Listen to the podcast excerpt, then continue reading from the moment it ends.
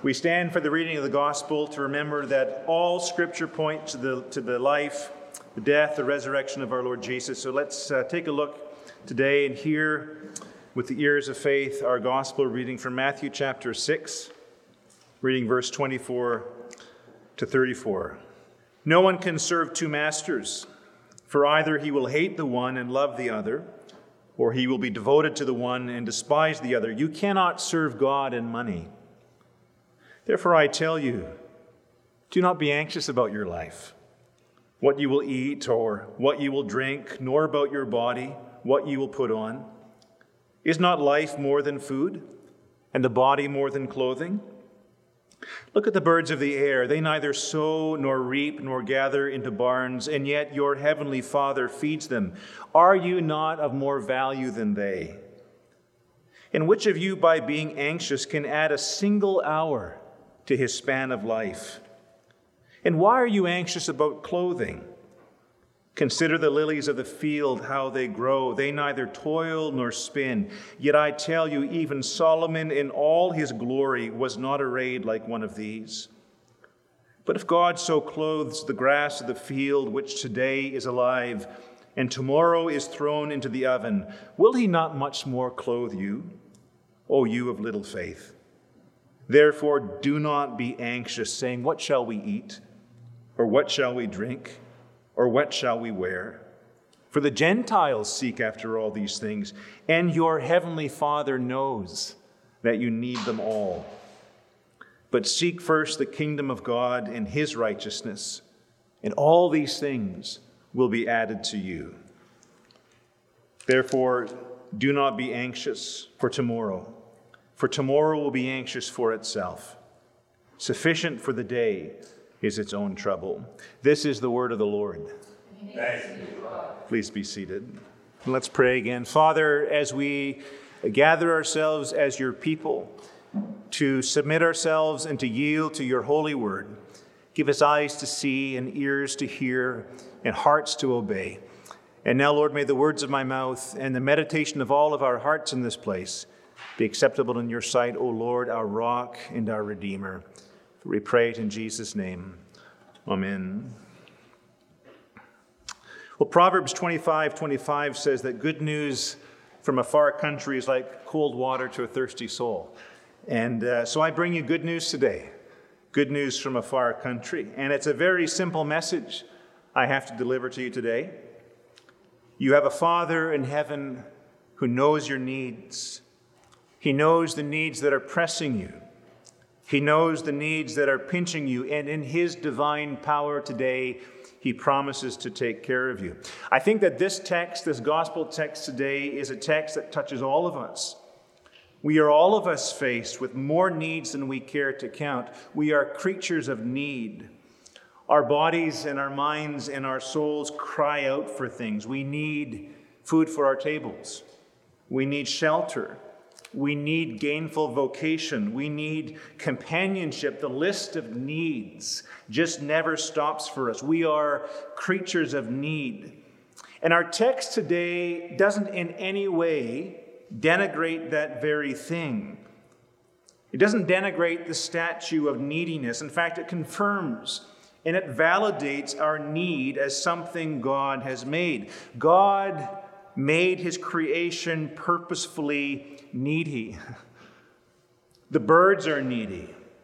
The lilies are needy. People are needy. No creature in this world is self sufficient. Need is created by God. Need is sanctioned by God. Need is blessed by God. I need thee. Oh, I need thee. Every hour I need thee. And when need is directed towards God, need becomes a blessed thing. Need becomes a space into which God can move. In fact, need can be something far more blessed than fullness when fullness becomes something to keep God out. And Jesus here in Matthew 6 describes his Father as one who made the world to depend upon him. From the earthworms that aerate the soil, to the robins that eat the earthworms. It is God Jesus says, who is intimately and intricately involved, empowering and supplying all things. It looks like the animals are doing their own thing. It looks like they're hunting on their own. It is your heavenly Father, Jesus says, who feeds them. Psalm 104 Here is the sea, the psalmist writes great and wide, which teems with creatures innumerable, living things, both small and great. These all look to you to give them their food in due season. When you give it to them, they gather it up. When you open their hand, all of these creatures are filled with good things. You see, the Bible teaches us that the whole of creation hangs on God, and we are in no way different. We hang upon the goodness of God in every conceivable way. Isaiah 42 5, this says, God the Lord, who created heavens and stretched them out, who spreads out the earth and what comes from it, who gives breath to the people on it who gives spirit to those who walk in it. I am the Lord, that is my name, and my glory I will not give to another. I am the glorious one, he says. I alone give breath.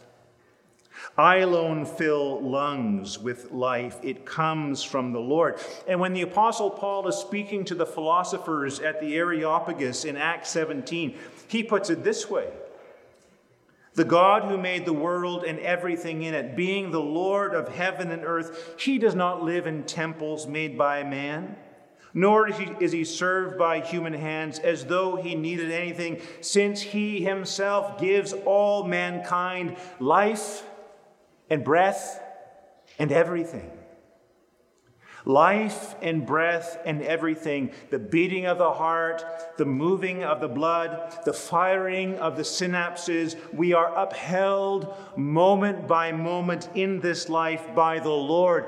This is His glory. He says in Isaiah, and he shares it with no other. And, and Jesus Christ today in Matthew 6, he revels in his Father. He revels in his Father's glory, and he is utterly confident in who his Father is. And it's as if Jesus says here to his disciples, Don't you know who my Father is? Have you not heard? Have you not seen?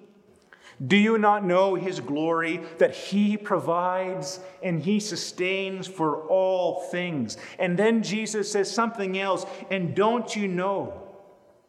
That as He provides for creation, moment by moment, all birds, all creatures of the sea, all things, do you not know that you are of far more value than all these things? And I want you to see something very, very simple this morning that what is at the heart of our passage today is the gospel. The knowledge that you are far more valuable to God than you can possibly fathom. And in Christ, God comes to you in sheer goodwill, only goodness and mercy, only benevolence, undertaking to do everything for you.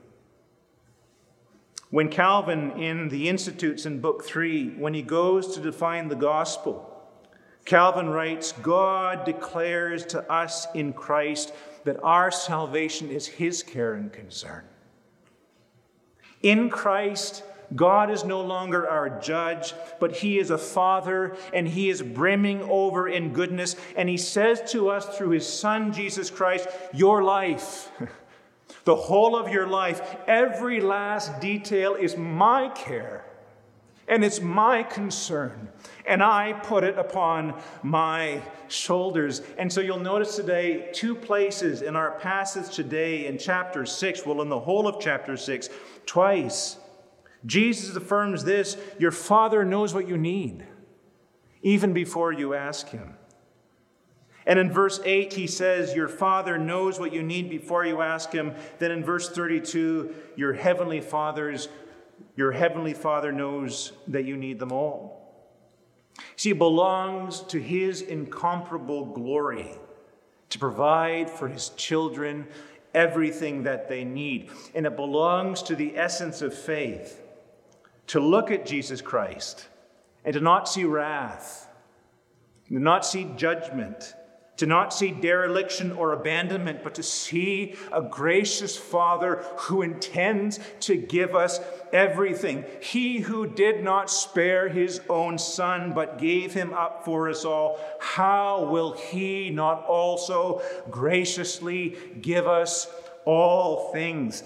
God says to us in Christ today, I know what you need. I know what you need. I know your needs before you ask me. I see the needs that press upon you. Let me take care of them. Your salvation, your whole life is my concern. And see, church, today, what broad shoulders he has. see what he can carry. Let me take care of them. You fix your eyes on me. You busy yourself with seeking me. Seek first the kingdom of God. Seek first his righteousness. Seek to realize and to live for the rule and the reign of Jesus Christ. Seek to bring yourself to the king. Seek in your life to bring others to the king. Let that be your chief concern, and all these other things will be added to you by a gracious and benevolent Father. As Calvin said, outside of Christ, God is wrath. Outside of Christ, God is judgment. God is all fear and fury. But in Christ, clothed in his gospel, hanging upon a tree for our sins, making atonement, reconciling us to God. God is only, He is only, He is only a gracious and benevolent and indulgent Father. And He only says to you today, Your life is my concern. Let me take care of these things for you.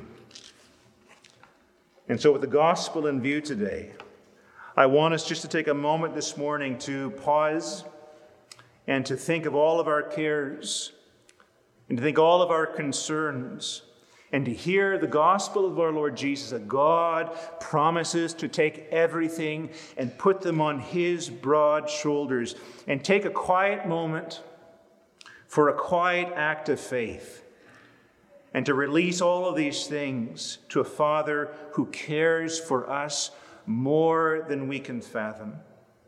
As we pray to Him, gracious Father, we look to you for all that we need. We open our mouths to you, O Lord, and pray that you would fill us in ways that we can't possibly know. Grant us power, O God, to seek your kingdom and to live especially for the life to come. We trust you. We embrace your gospel, O Lord, in the name of your Son, Jesus Christ our Lord. Amen.